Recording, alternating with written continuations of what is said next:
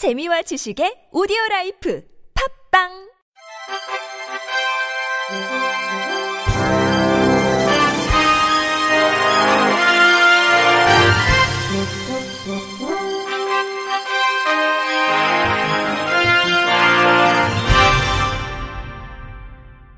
청취자 여러분 안녕하십니까? 10월 2일 화요일 KBS 뉴스입니다. 근로시간 단축 및 의무 휴게시간 부여 등을 골자로 한 근로기준법 개정안이 시행된 지 3개월이 지났음에도 활동보조인의 도움 없이는 생활이 불가능한 최중증 장애인들에 대한 대책이 마련되지 않고 있는 가운데 참다 못한 장애인들이 결국 거리로 나서 생존권 보장을 요구하기로 했습니다. 고위험 희귀난치 근육장애인 생존권 보장연대 등 장애인 단체들은 오는 10일 오후 1시 서울 중구 덕수궁 대한문 앞에서 Shouting on the Bed 캠페인을 진행한다고 밝혔습니다. 이날 인공호흡기 등을 부착하지 않고는 생활이 불가능한 최중증 장애인들은 침대와 휠체어에 의지해 대한문 앞에서 청와대 사랑채 앞까지 행진할 계획입니다.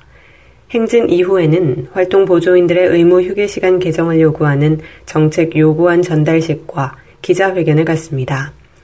장애인 단체에 따르면 올해 2월 기준 1인 가구인 최중증 장애인은 2,643명, 중증 장애인과 함께 거주하는 등 취약 가구로 분류되는 최중증 장애인은 1,343명에 달합니다. 이들 중 상당수는 인공호흡기를 착용하거나 생명의 위협을 받아도 위기대처 능력이 없어 타인의 도움이 반드시 필요합니다.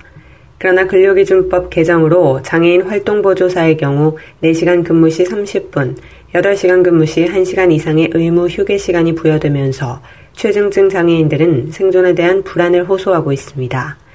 24시간 인공호흡기를 착용한 장애인들의 경우 휴게 시간 사이 문제가 발생하면 아무런 도움도 받지 못하고 생명을 잃을 수 있어서입니다. 근장현 관계자는 최중증 장애인들은 생존을 위한 24시간 활동 지원을 받기는 커녕 의무 휴게 시간 부여로 오히려 생명권을 위협받는 게 실정이라며 이번 캠페인으로 근육장애인들의 절박함을 시민들에게 알리고 특례 업종을 포함해 최중증 장애인들의 생명권 보장을 요구할 예정이라고 말했습니다. 2018 인도네시아 장애인 아시안 게임에 출전하는 대한민국 선수단이 오늘 결전지인 인도네시아의 수도 자카르타로 출국했습니다. 한국 선수단은 이날 인천국제공항 제2터미널에서 환송 행사인 출영식을 통해 선전을 다짐한 뒤 출국했습니다. 17개 종목에 출전하는 대표팀은 금메달 33개, 은메달 43개, 동메달 49개를 획득해 종합순위 3위를 달성하겠다는 목표를 세웠습니다. 오는 6일 인도네시아 자카르타에서 열리는 개회식엔 남북이 한반도기를 들고 공동 입장하기로 했으며 두 개 종목에서 단일팀을 꾸리기로 합의했습니다. 남북 장애인 대표팀이 국제대회에서 공동 입장을 하고 단일팀을 꾸리는 것은 이번이 처음입니다. 한국전기안전공사는 어제 전북 혁신도시 본사 세울림홀에서 편견을 넘어라는 주제로 직장 내 장애인 인식 개선을 위한 특강을 진행했다고 밝혔습니다. 이날 특강은 전남 한평의 사립특수학교인 영어학교 김시원 교사가 실시했습니다. 이 자리에서는 장애인을 대하는 우리 사회의 편견을 되돌아보고 비장애인들이 인식을 개선해야 할 과제들을 살폈습니다.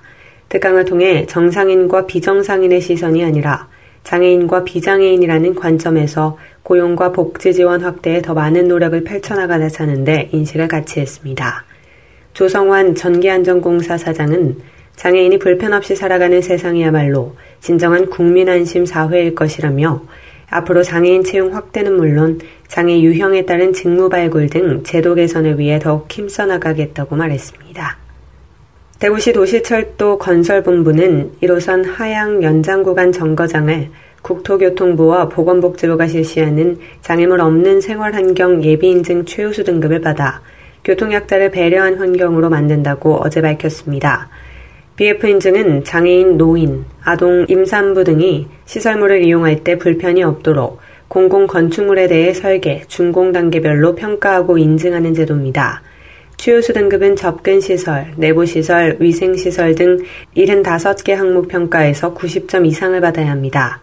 도시철도 1호선 하양 연장 사업은 2,672억 원을 들여 안심역에서 경산 하양역까지 8.7km를 신설하고 정거장 3곳을 짓는 공사로 올해 안에 공사를 발주해 오는 2021년 완공할 계획입니다. 진용환 대구시 도시철도 건설본부장은 교통약자를 포함해 시민 누구나 안전하고 편리하게 이용할 수 있는 도시철도 건설에 최선을 다하겠다고 말했습니다. 인천시 시각장애인 복지관은 지난 28일 인천시 남동구 구월동 영지 숯불갈비 냉면에서 양측 관계자들이 참석한 가운데 행복이음 2호점 현판 전달식을 가졌습니다. 행복이음 캠페인은 시각장애인들에게 따뜻한 음식 나눔 제공을 위한 사회운동입니다. 영지 숯불갈비 냉면은 앞으로 매월 시각장애인 50명에게 따뜻한 식사 한 끼를 제공할 예정입니다. 임치영 영지 숯불갈비 냉면 대표는 식당가에 장애인 손님이 방문했다가 문전박대 당하는 모습을 종종 보면서 가슴이 아팠다며 존중과 배려의 음식 문화 정착을 통해 소중한 나눔 정신을 실천해 나가겠다고 말했습니다. 지난 19일 경상북도 시각장애인 복지관 3층 다목적실에서 2018년 경북 시각장애인 추석 윷놀이 대회가 개최됐습니다. 복지관에 따르면 이번 추석 윷놀이 대회에는 36명의 시각장애인 선수들과 심판을 비롯해 약 170여 명의 윷놀이 대회에 참가했습니다. 이번 대회는 지난 설 윷놀이 대회보다 참여자가 늘어 예선 9경기로 진행됐습니다. 2부에 준비된 문화 행사는 다양한 퀴즈와 상품을 준비해 참여자들의 이목을 집중시켰습니다. 경상북도 시각장애인 복지관 문화여가 지원팀 주최로 19일 열린 본대회는 오전 10시부터 오후 4시까지의 짧은 일정이었지만 시각장애인들이 함께 소통하고 어울리며 즐거움과 재미를 나누는 장이었습니다. 본대회에서는 1위는 주간보호 2위는 김천센터, 3위는 영천, 성주센터가 차지했습니다. 미국 노스캐롤라이나에 있는 한 고등학교 학생들이 시각장애를 가진 동급생을 괴롭히고 물건을 빼앗는 모습이 공개돼 미국 사회가 충격에 휩싸였습니다. 문제의 영상은 현지 시간으로 지난 25일 노스캐롤라이나의 한 고등학교에서 촬영된 것으로 영상 속에서 반 친구들에게 괴롭힘을 당하는 소녀는 17살 마이클 위숀입니다. 위숀은 한쪽 눈은 시력을 완전히 잃었고 남은 다른 쪽 눈에도 장애가 있어 앞을 거의 보지 못하는 시각장애 소년이지만 누구보다도 밝은 성격으로 학교 생활에 적응하기 위해 노력했고 그의 가족 역시 이런 위숀을 도왔습니다. 그러나 사건이 발생한 당일 같은 반 친구들은 앞을 보지 못하는 위숀을 괴롭히기 시작했고 급기야 위숀의 아이폰을 빼앗고 벽돌로 이를 부숴버렸습니다. 몇몇 친구들은 속수무책으로 당하는 위숀을 보며 비웃었고 누구 하나 말리려 하지 않았습니다. 더욱이 이날은 위숀의 17번째 생일이었는데 생일에 이 같은 일을 당한 위숀의 표정에는 당혹스러움이 가득했습니다. 당시에 또 다른 동급생이 이런 모습을 영상으로 촬영했고 이를 입수한 그의 사촌이 SNS에 영상을 폭로하면서 비난이 이어졌습니다. 위숀의 가족은 해당 학교 교장에게 이 사건에 대해 조치를 취해달라고 요청했지만 당시 교장은 아이들이 아기가 있어서 한 행동이 아니라 그저 꼬리잡기 놀이를 했을 뿐이라고 해명해 가족들을 더욱 분노하게 했습니다. 위숀의 엄마는 아들이 학교에서 오면 언제나 옷에 풍선껌 등이 붙어 있었다. 아들은 지금까지 별말을 하지 않았지만 이제는 이유를 알 것 같다며 슬픔과 분노를 감추지 못했습니다.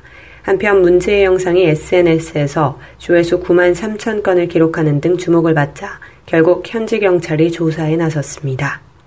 끝으로 날씨입니다. 내일은 전국이 대체로 맑은 날씨를 보이겠습니다. 내일 아침까지 기온이 평년보다 낮고 체감 온도가 낮아 쌀쌀하겠으니 건강 관리에 유의하시기 바랍니다. 내일 아침 최저 기온은 5도에서 15도, 낮 최고 기온은 22도에서 25도가 되겠습니다. 바다의 물결은 서해 앞바다 0.5에서 1m, 남해 앞바다 0.5에서 1.5m, 동해 앞바다에서 0.5에서 2m로 일겠습니다. 이상으로 10월 2일 화요일 KBRC 뉴스를 마칩니다. 지금까지 제작의 권순철, 진행의 조소혜였습니다. 고맙습니다. KBRC.